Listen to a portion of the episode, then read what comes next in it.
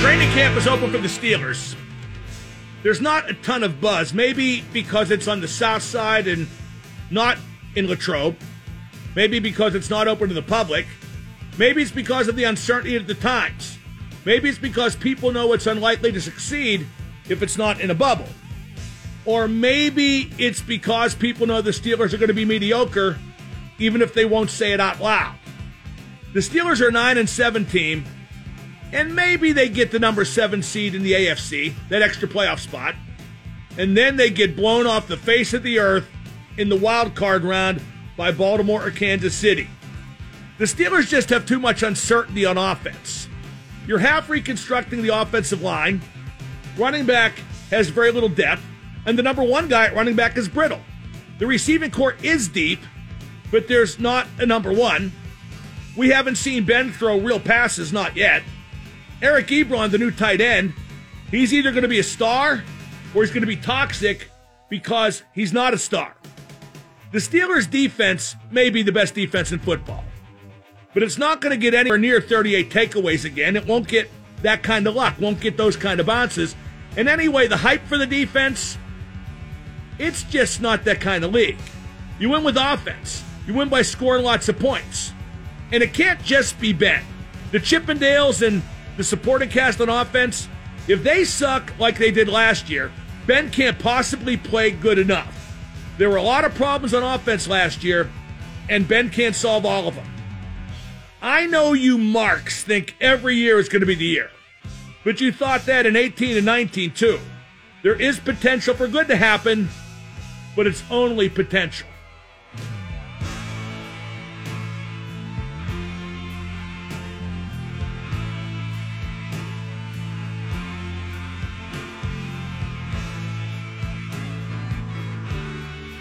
Captain Emo brought you by 84 Lumber, helping you build the right way since 1956, and by Wall Family Heating, Cooling, and Plumbing.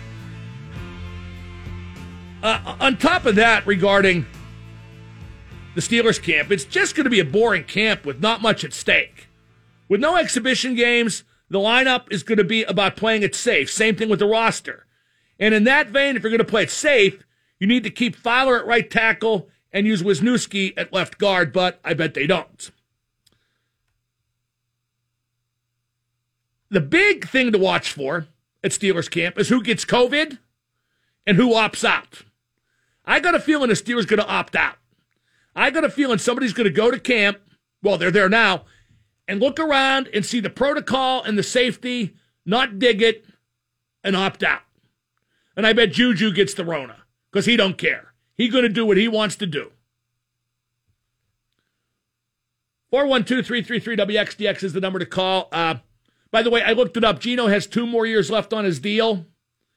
And uh, I hope I'm wrong, but don't forget he's married to a woman who works on Russian TV. So she's not here year round, which means their son isn't here year round. And I bet he wants to go back home at that point to play in Russia, his hometown team, Metallurg Magnitogorsk, and stabilize his family.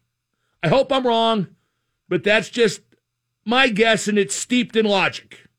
Although I hope I'm wrong, and I hope he plays here in Pittsburgh for many more years. Okay, here's breaking controversy. This is on Twitter. NHL fans are posting photos of themselves kneeling after players remain standing during national anthems. And the story reads Some fans have been critical of the NHL's response to the Black Lives Matter movement. During the exhibitions in Toronto and Edmonton, players remained standing during the singing of the American and Canadian anthems. And Kamil Karamali, who's a reporter in Toronto, says comparison between leagues on addressing racial discrimination. NHL players stand for anthem, linking arms, draw praise from Eric Trump for not kneeling. NBA players wear jerseys with say their names Black Lives Matter on back, one of them sends a much clearer message. I would like to send a clear message right now, and that message is tough crap. Not everybody has to think the same way. That's fascism. The NHL is having displays of unity before their games. That has to be enough. And anyway, the kneeling now, the storming out before the anthem like the WNBA teams did, it's all showbiz. It doesn't matter anymore. And the NBA players, yeah, they had the option to wear stuff like Black Lives Matter on the back of their jerseys. Not all of them did. LeBron James didn't. He has James on the back of his jersey. At some point, just play the game. And at some point, just let us enjoy the game. And if you're thinking that my opinion on this has changed radically in recent weeks, yes, it has. And I'll tell you why. Because of what DeSean Jackson said, and what Stephen Jackson said, and what uh, Malcolm Jenkins said. I no longer feel like this is my problem like I once did. I'm worried about me, like they're worried about them. Jackson, Jackson, and Jenkins. And I'm not wrong to feel that way. I'm just not. Police ain't never given me a hard time. Well, they did once, actually, but mostly they don't. So why do I want the police to fund it? I do want police reform. I think anybody who thinks rightly would want that. But uh, again, everybody should do what their heart tells them to do. And if I don't do what your heart says I should do, well, that's just, to repeat my phrase, tough crap. Not to be critical, 412 333 WXDX. Let's get those hockey calls coming in. Let's talk to Jason in the car. Jason, you're on with Double M. Hey, Mark, what's going on? What up? Hey, you were doing a lot of talk about Sid playing on the left wall on the power play, and I agree that it's it's the wrong call. But I was wondering if it's like a matchup based thing where Montreal has a really tough time defending the guy in that spot on the power play, and Sullivan just wants his best guy there. Yeah, I want my best guy where he's done the most damage and has been the most effective in the past. No, I want my guy down near the crease getting deflections and a second bite of the cherry and being the best guy in puck retrieval on the power play in the league. Okay, I don't want my best guy on the left half wall by default. Make no mistake, if Sid plays the left half wall, he's there by default. I do wonder whose idea it was. Sid would at least have to approve it, which by trying it, he has. Yeah, I agree. I mean, who would you put on the left half wall if not Sid? I mean, are you are you approving of that? Do you think Sid's the, the right choice there? No, no. I, I think it should be Letang and Sid should be down low, and I think Hornqvist just needs to be on the second power play. It just I agree with you, except I think thing. Rust should be on the left half wall. Rust scored eight power play goals. Okay, yeah, I'd be I'd be cool with that too. Yeah, I just don't like Sid there. Period. And even if he plays terrific, I'm still going to think it's a bad idea because just because something works doesn't mean it's a good idea. It means a bad idea succeeded, and that's happened plenty of times, and I hope that's the case here as well. Um, I'm curious to see what that alignment's going to be like game one at Montreal tomorrow night. Who goes where on the power play? And again, like Yohe said yesterday, we still don't know for sure who's playing where on the power play because they barely got it set up in their three opportunities in that exhibition game against Philadelphia. Any Hoodles, 412 333 WXDX, just around the corner. I'm going to give you all my first round picks, East and West. A bit more detail to the East because by the time you get to the West, you're in the Stanley Cup final. And we'll have plenty to talk about if that happens for the hometown team. Uh, we got Paul Steigerwald. Oh, Staggy. He joins me at 4.30. We also reported earlier Antonio Brown is suspended for eight games. Now he has to sign with the team before he starts serving those eight games. He can't sign eight games in and just play right away. So I'm curious to see if that makes him more or less uh, attractive to NFL teams. I would think more, if only because now there's a finite, a, a finite time when Antonio Brown can come back and play if he signs. I'm still not sure that means he gets signed, although I, I keep saying again, the more Lamar Jackson talks about wanting Antonio Brown, the more likely I think that is to happen and AB is clearly in Lamar Jackson's ear. 412 333 WXDX. It's the Mark Madden Show. 1059 The X. If you own a vehicle with less than 200,000 miles and have an auto warranty about to expire or no warranty coverage at all, listen up. CarShield has a low-cost month-to-month vehicle protection plan that covers more parts than ever. Visit carshield.com/audio to find out how you could pay almost nothing for covered auto repairs. Drivers who activate this vehicle protection today will also receive free roadside assistance, free towing, and car rental options at no additional cost. Get your free quote today at carshield.com/audio. That's carshield.com/audio. Double M on the X, 412 333 WXDX. Here are my picks for the NHL preliminary round. We got a couple calls. We'll put them on hold for a second. As noted, I'm going with the Penguins in three over Montreal, and I don't think the games are going to be particularly close, unless unless Montreal wins game one. Heck, if Montreal scores the first goal, the entire city of Pittsburgh is going to panic. If it's a bad goal, they'll be burning Murray in effigy in Market Square. I wonder if Montreal's fans have any expectations at all. We're going to have Dan Robertson on at 5:30. He's Montreal's play-by-play man on radio. Maybe he can tell us. We got uh, Staggy at 4:30. Dan Robertson at 5:30. The best hockey talk in town here on the X. My other picks in the Eastern Conference are New York Rangers over Carolina in five. It looks like Carolina's top defenseman is injured, Dougie Hamilton. Panarin and Zibanejad could take that series over for New York. The Rangers were the hot team before the break, but that's not particularly relevant now. It looks like Shesterkin in goal for New York, and that's good. ABL, anybody but Lundqvist. Maybe my boys Staal and Trocheck can take over, but I picked the Rangers. I got the Islanders over Florida. The coaching matchup is interesting. Trotz versus Q. Ford has lots of talent and scoring depth, too. Five guys scored at least 20, and Barkov for Florida is probably the best offensive player in the series. But I don't trust Bobrovsky in goal, so Islanders in five. Columbus versus Toronto is a real peach of a matchup. Toronto has all that firepower with Auston Matthews, Mitch Marner, John Tavares, and Nylander. Columbus has two great defensemen in Jones and Werenski. I think Jones is the best defenseman in hockey. Torts is a I hate to say a great coach, but he was the best coach this year. Probably going to get the Adams Award for Coach of the Year. So the coaching is a mismatch. The Leafs got some AHL guy. The Leafs are a better team, but whatever it is they never had, they still haven't got. So Columbus Blue Jackets in five. Out west, wow, I try I keep trying to talk myself into Chicago making a series of it against Edmonton and McJesus. But I got Edmonton in four. Chicago's just washed up except for Patrick Kane. All those guys who won cups, including Toews, just washed up. Winnipeg beats Calgary in five because of Hellebuyck in goal. Nashville beats Arizona in four. Saros has taken over for Rinne in the Preds net, and it's about time. Nashville still has that great deep defense led by Roman Josi, who is a Norris Trophy finalist, and Boy, Jones didn't make the finalist for Norris Trophy, the kid from Columbus. But then again, he was hurt quite a bit. Uh, if it ain't Jones, then Josie is the best uh, defenseman in the National Hockey League. Actually, it's Josi, but I've made it clear I don't care when I mispronounce. And I got Vancouver over Minnesota in five. I like that big Galutin goal for Vancouver. Markstrom and Elias Pettersson and Quinn Hughes are the most dynamic players in that series. 412 333 WXDX. I knew the pandemic would take its toll on small businesses.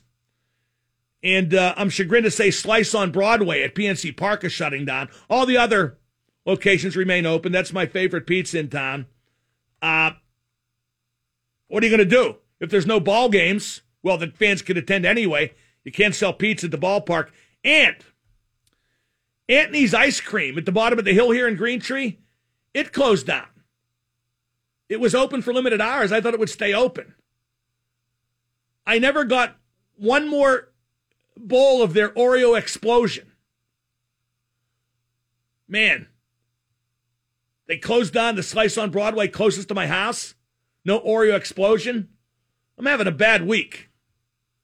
Let's go to Glenn in Vandergrift. Glenn, you're on with Double M. Hi, Mark. Hey, uh, with the long layoff and jumping right into the playoffs, think he's going to be higher scoring games or lower scoring games? And like, who's going to affect more? The goalies? Who's going to be rusty? Goalies, defensemen, forwards? I think goalies will be the rustiest because uh, their their game is about repetition and rhythm. And camp was short, and they had one exhibition game.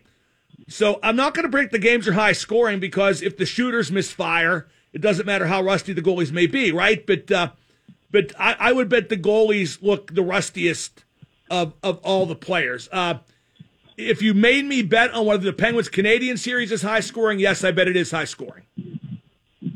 All right, thanks, Mark. Thank you. 412 333 WXDX. Just around the corner. Ah, Steige from the Penguins Radio Network.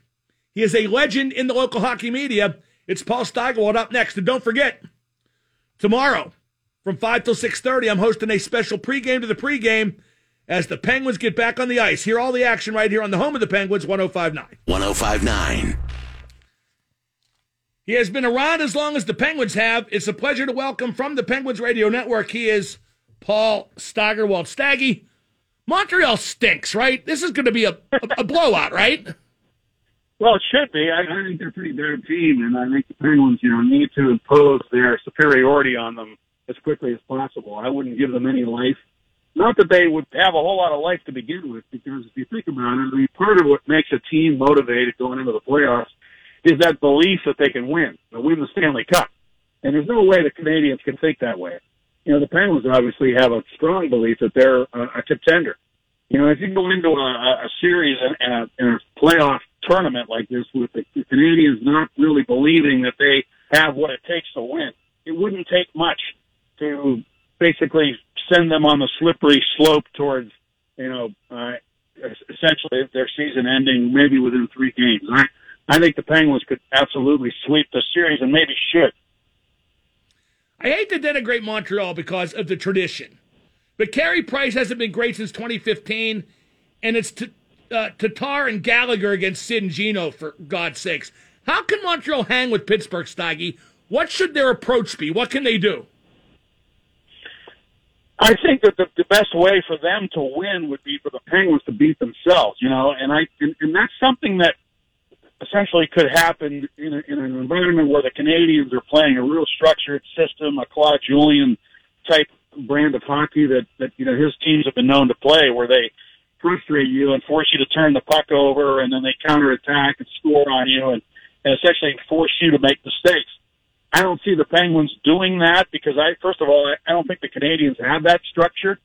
Uh, as much as you know, a Claude Julien team often does have a certain identity, they don't seem to have it, and it's hard to get that too when you've been off for as long as they have, and then suddenly you know have to have it against a team with the, the caliber of the Penguins. So that that's to me the only way they can win is for the Penguins to beat themselves. And you know the Penguins have been known to do that against really good defensive teams. You know that they did it a little bit against the Islanders last year.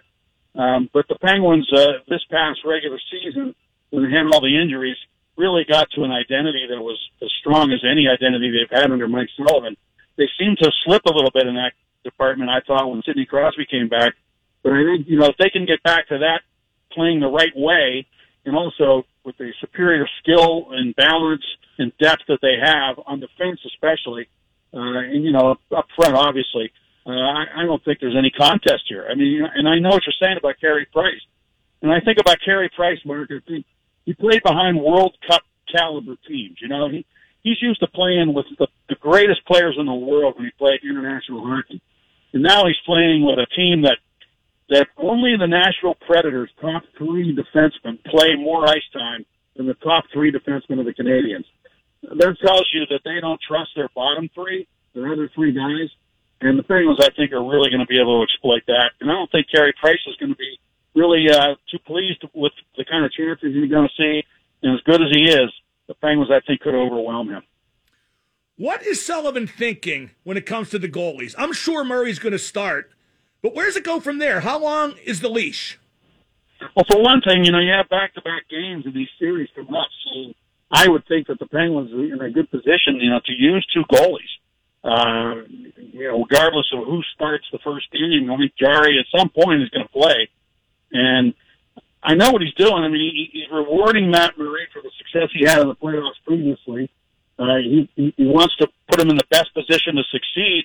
And, you know, theoretically, against the Canadiens, you know, he should be able to succeed, which I think would be great for him. Would give him the confidence that maybe he hasn't had at times during this regular season. So it's better to have a guy like Jarry who's never won, you know, in the playoffs at the NHL level.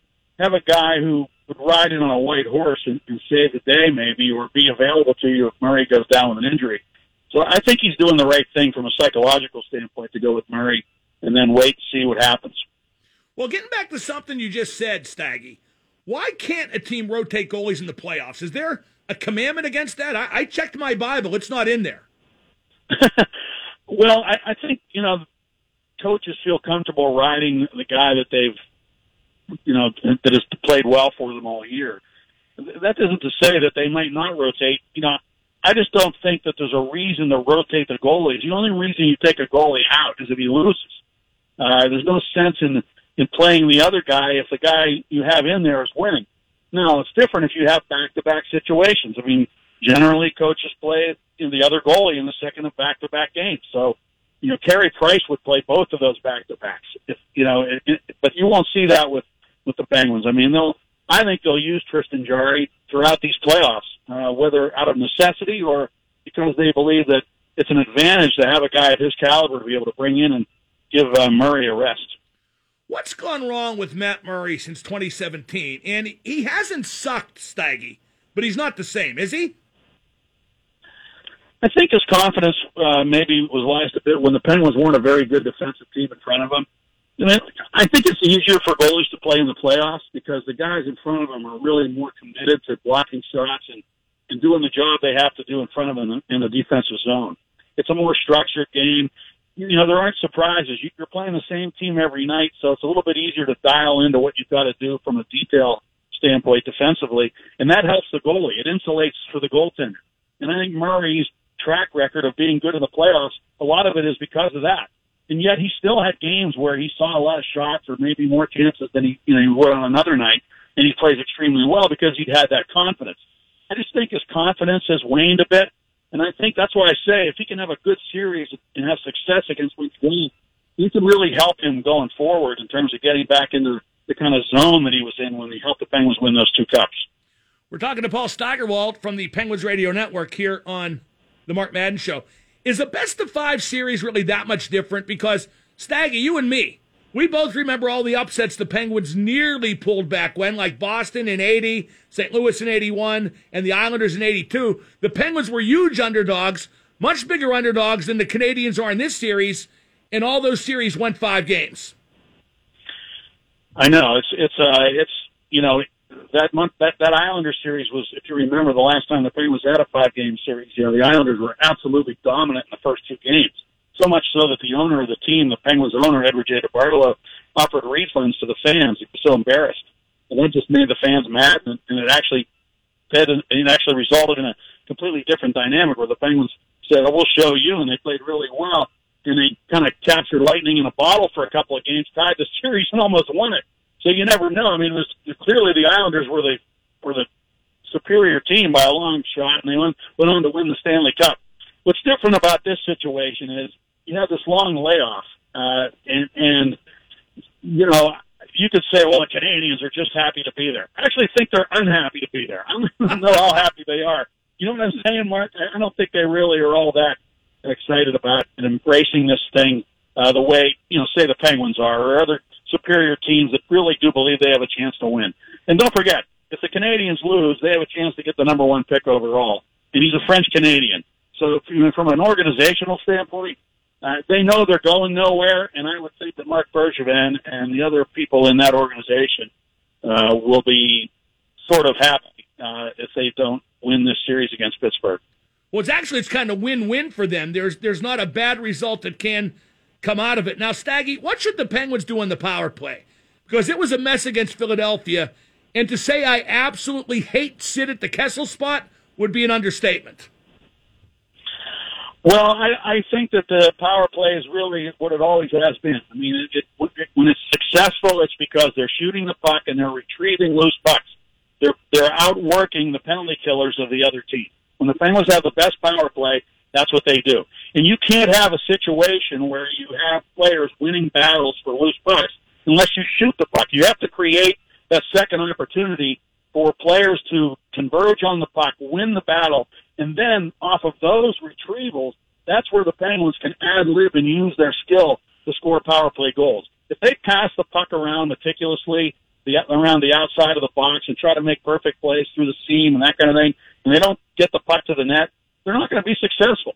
They have to shoot the puck. If they if, if a puck if a shot is blocked, they got to get to it first, and that's when they can make plays off a scramble when the other team's out of its you know comfort zone defensively. And the other thing, Mark, I think the Penguins have so many options on the power play. They can come up with so many different combinations. I think it's incumbent upon the coaches to actually use them because I think the element of surprise is really important in the playoffs.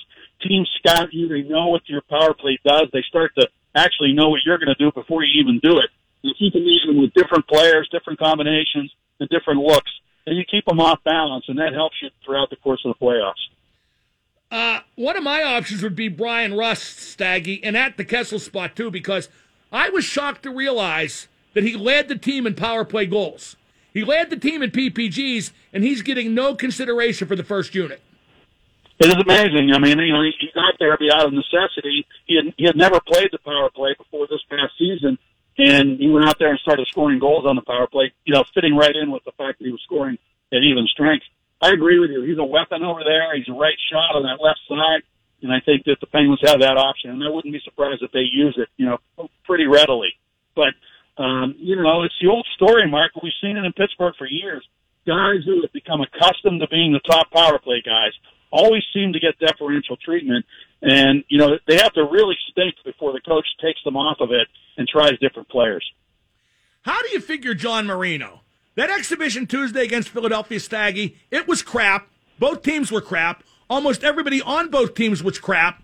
And John Marino was great. He just knows no other way, does he?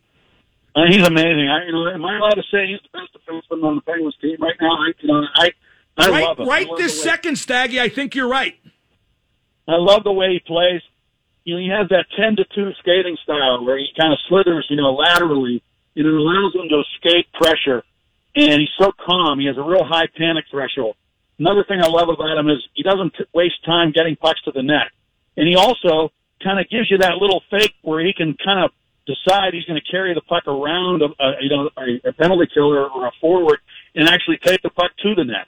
Uh, there's just so many things to like about him. He defends really well. He's he's calm under pressure, and uh, I just I'm just amazed. And I saw him Mark in that prospect tournament in Buffalo in training camp last September, and I texted Bob Errey right away. I said John Marino will play in the NHL this year, and uh, but I was really amazed. I think everybody was that not only did he play in the league, but you know, he was really good right from the opportunity that he got early in the season. So um, he's a really valuable guy. I think the Penguins are a team that's more successful with him in the lineup. When he got hurt, it hurt them. So uh, they need him, and I do think he's a a number one power play guy in the making. I actually think he might be their best quarterback on the power play someday, and might be right now. But you know, again, they give those other guys deferential treatment.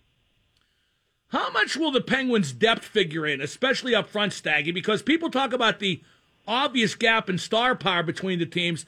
I think the Penguins have far more depth too. I, I don't think that's anything close to an edge for Montreal. No, that's, you're right. And you know, Montreal is. Here's what's interesting. You know, I remember seeing Phillip Danault playing uh, as a rookie for the Chicago Blackhawks. We were doing a game, and uh, I remember talking on the talkback as I was calling the game to Bob Errey. I said, I really like this Phillip Danault. I mean, he looks like a good two-way player. I like. And I, and I sent a note to Scotty Bowman and I said, I like Danault. And he sent back, will he score? A question mark. And they ended up trading him to Montreal. And the thing that's interesting is, no, he might not score a lot, but he's their number one center. I mean, he's definitely overcast. I mean, that's not his, that's not his role. He, he's not a number one centerman. And that's been the problem for the Canadiens for a long time. And the last number one center they had was Saku Koivu, you know, and I don't think that uh, they're a team that can beat you when they when their number one center is Phillip Danault and you've got Sidney Crosby and Evgeny Malkin. I think Suzuki's a good centerman. Uh, Kotkaniemi was was really good as rookie year. He's a third line center, but he he fell off this year. He wasn't very good. So I just don't think they have the depth or the balance or the size. They've got speed. They've got tenacity. Uh, you know, they got Shea Weber with the big shot, and they got Carey Price. But I just don't see it. I, I just don't see them having the identity of the Montreal Canadiens right now. And the Penguins have to quickly get to their identities. As, and as I said, they have to impose their superiority quickly, put them out of their misery, and move on. I'm a big believer that this reseeding is such a big edge to whatever team in each conference gets the number one seed. And I think it might be the death of the Penguins, Staggy. If if I would pick one reason why the Penguins won't win the Stanley Cup, it's because they're going to probably have to beat Boston, Tampa, and Washington in a row after playing Montreal. This reseeding is a big factor, isn't it? It really is, and you know when you look at the physicality of those teams, that's the one thing I worry about with the Penguins. You know, they've never been a team, even when they won the two cups. You know, Mike Sullivan used the term "chip bodies," chip bodies. You know, they had Ian Cole as a physical presence. I think Jack Johnson can bring that, and I think he's going to have to. But I don't, I don't know if they have the jam uh, to, to sustain that over you know three series against those teams that like to push it around. So it's really, I think, that much more important that the Penguins' power play is really clicking because they can keep teams from taking liberties against them, and that's exactly what they're going to try to do. And you know, the thing I worry about a little bit too, Mark, is you know I I like what Sid and the kids were put together years ago. At first, they really racked up some points. They were scoring. They looked really good together, working down low in small spaces and making those little give and goes that they can make. And then teams started to take advantage of the fact that they were working down low, and they started burning them to in the other end, and they started forcing them to play defense, and they weren't particularly good at it. And if you remember, they went on a stretch where they had a lot of minuses, and they had to break that line up. So that's something to keep an eye on to see if that line, as good as they can be offensively, might be vulnerable defensively.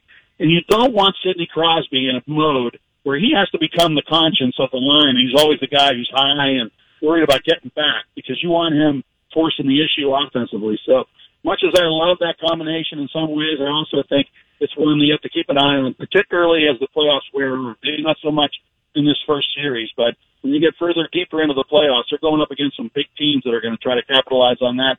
And I do think that they'll be vulnerable. Staggy, I agree with just about everything you said all segment, and that is a testimony to your hockey IQ. Thanks for joining me, and enjoy the series. All right, Mark. It's wonderful to be as smart as you on a given day. That's Paul Steigerwald. I'm Mark Madden. It's time now to ask Mark anything about hockey. We are adjusting the extra segment of Ask Mark Anything from now on through the remainder of the Penguins' time in the playoffs, it's Ask Mark Anything About Hockey. Hockey only. I'll say it one more time. Ask Mark anything about hockey right now. 412 333 WXDX. Nine. Staggy with a real good point. I shouldn't sound so surprised when I say that, I suppose. But that the Sid and the Kid lines got found out over the long haul and got beat up physically and forced to play defense. And their shortcomings showed. And that may yet happen again, but I'm sure Mike Sullivan has a plan B if it does. When you have Evan Rodrigues and uh well, I'm freezing on the kid's name from uh, Wampum. Not Wampum, that's Stephen Johns from Dallas. From uh, up north. Uh, anyway, when you got two guys who had good camps and could easily be in the lineup, and aren't because of the depth you have ready to go, that's a good thing. And it also means if somebody falters, whether it's a Conor Sheary or whoever, they could easily be taken out of the lineup. One thing the Penguins need to do is utilize all their resources. And Staggy made a good point about the Sid and the Kids line. He made a good point about moving guys in and out of the lineup, even at goal. Time to ask Mark anything about hockey. Brought to you by Fox Bet. Make the call. Download the app today. Adults 21 and over. Gambling problem? Call 1 800 Gambler. Let's go to Matt in Bethel Park. Matt, you're on with Double M. Hey, Mark, who's your favorite hockey player who's never played for the Pens? Uh, of all time or right now? All time, I'd say, yeah. All time, probably Mike Bossy, to play for the Islanders. Cool. Yep. Uh, currently probably Auston Matthews. I really enjoy watching Auston Matthews. Thanks for taking my call. Thank you. I love those who's your favorite questions. They're easy to answer. Is it really Auston Matthews? I, I hate, no, that's weird because I hate the Leafs. But I think Auston Matthews is so much fun to watch. He's just a, a guy who looks to create his own shot, looks to score. He's just the right amount of selfish I also feel a bit bad for him because he's the token American on a team where two of the other stars are homegrown in Toronto, namely uh, Mitch Marner and John Tavares. And when the Leafs screw up, the American's going to get blamed or damned with faint praise. Let's go to Chad in the car. Chad, you're on with Double M. Hey, Mark. I was watching the exhibition game, and it looked like the advertisements that were on the boards, not all of them, but a lot of them were similar to the to the Pens game. I mean, are, are they switching out ads like local I, ads? do, I don't know this, Chad, but I assume they are. I assume uh, between every game, they're going out and taking one set of advertising down and another set of advertising on. Uh, and that makes sense because it's easy to do. Heck, the Penguins, I, I don't know if you go to games, but if you watch between periods, mm-hmm. they change some of the advertising between periods. They sell yeah. some of the ads by the period. So it's easy to do. And when you're not able to sell tickets and you're in the bubble, as the NHL is, you got to maximize income any way you can. Sounds good. I was wondering. Thanks. Thank yins. Let's go to Steve in the car. Steve, ask Mark anything about hockey. Hey, Mark, got a question. Jason Zucker, could he be the missing link that everybody's not talking about, and forgets about? Well, in the playoffs. I think I think he's he's has his share of buzz. I mean, I thought he played pretty good after coming over in that deal for Minnesota, don't you? Actually, I do. I went to the one game. I think he had two or three goals, two goals in the game. He, he started coming around real well. Well, here, here's what could happen.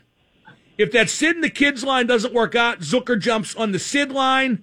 Marleau jumps on the Malkin line. Sam Lafferty, that's his name. I finally remembered it. Sam Lafferty jumps in the lineup. I think that's the plan B. It certainly would be my plan B. Yeah. Or, or you know, you know what else you could do, but they won't. You could put McCann up with Malkin or Sid and have Marleau center the third line because he's like an old school playoff style center if called upon. I just noticed nobody's talking about him. He seemed to be doing well when he got when he, uh, towards the end before we all stopped for this COVID thing. And it just seems like a missing link that no one's talking about. That he's well, been playing well towards the break. Missing link implies we don't know where he is. I know where he is. He's on the Malkin line, and I expect him to have a, a good playoff.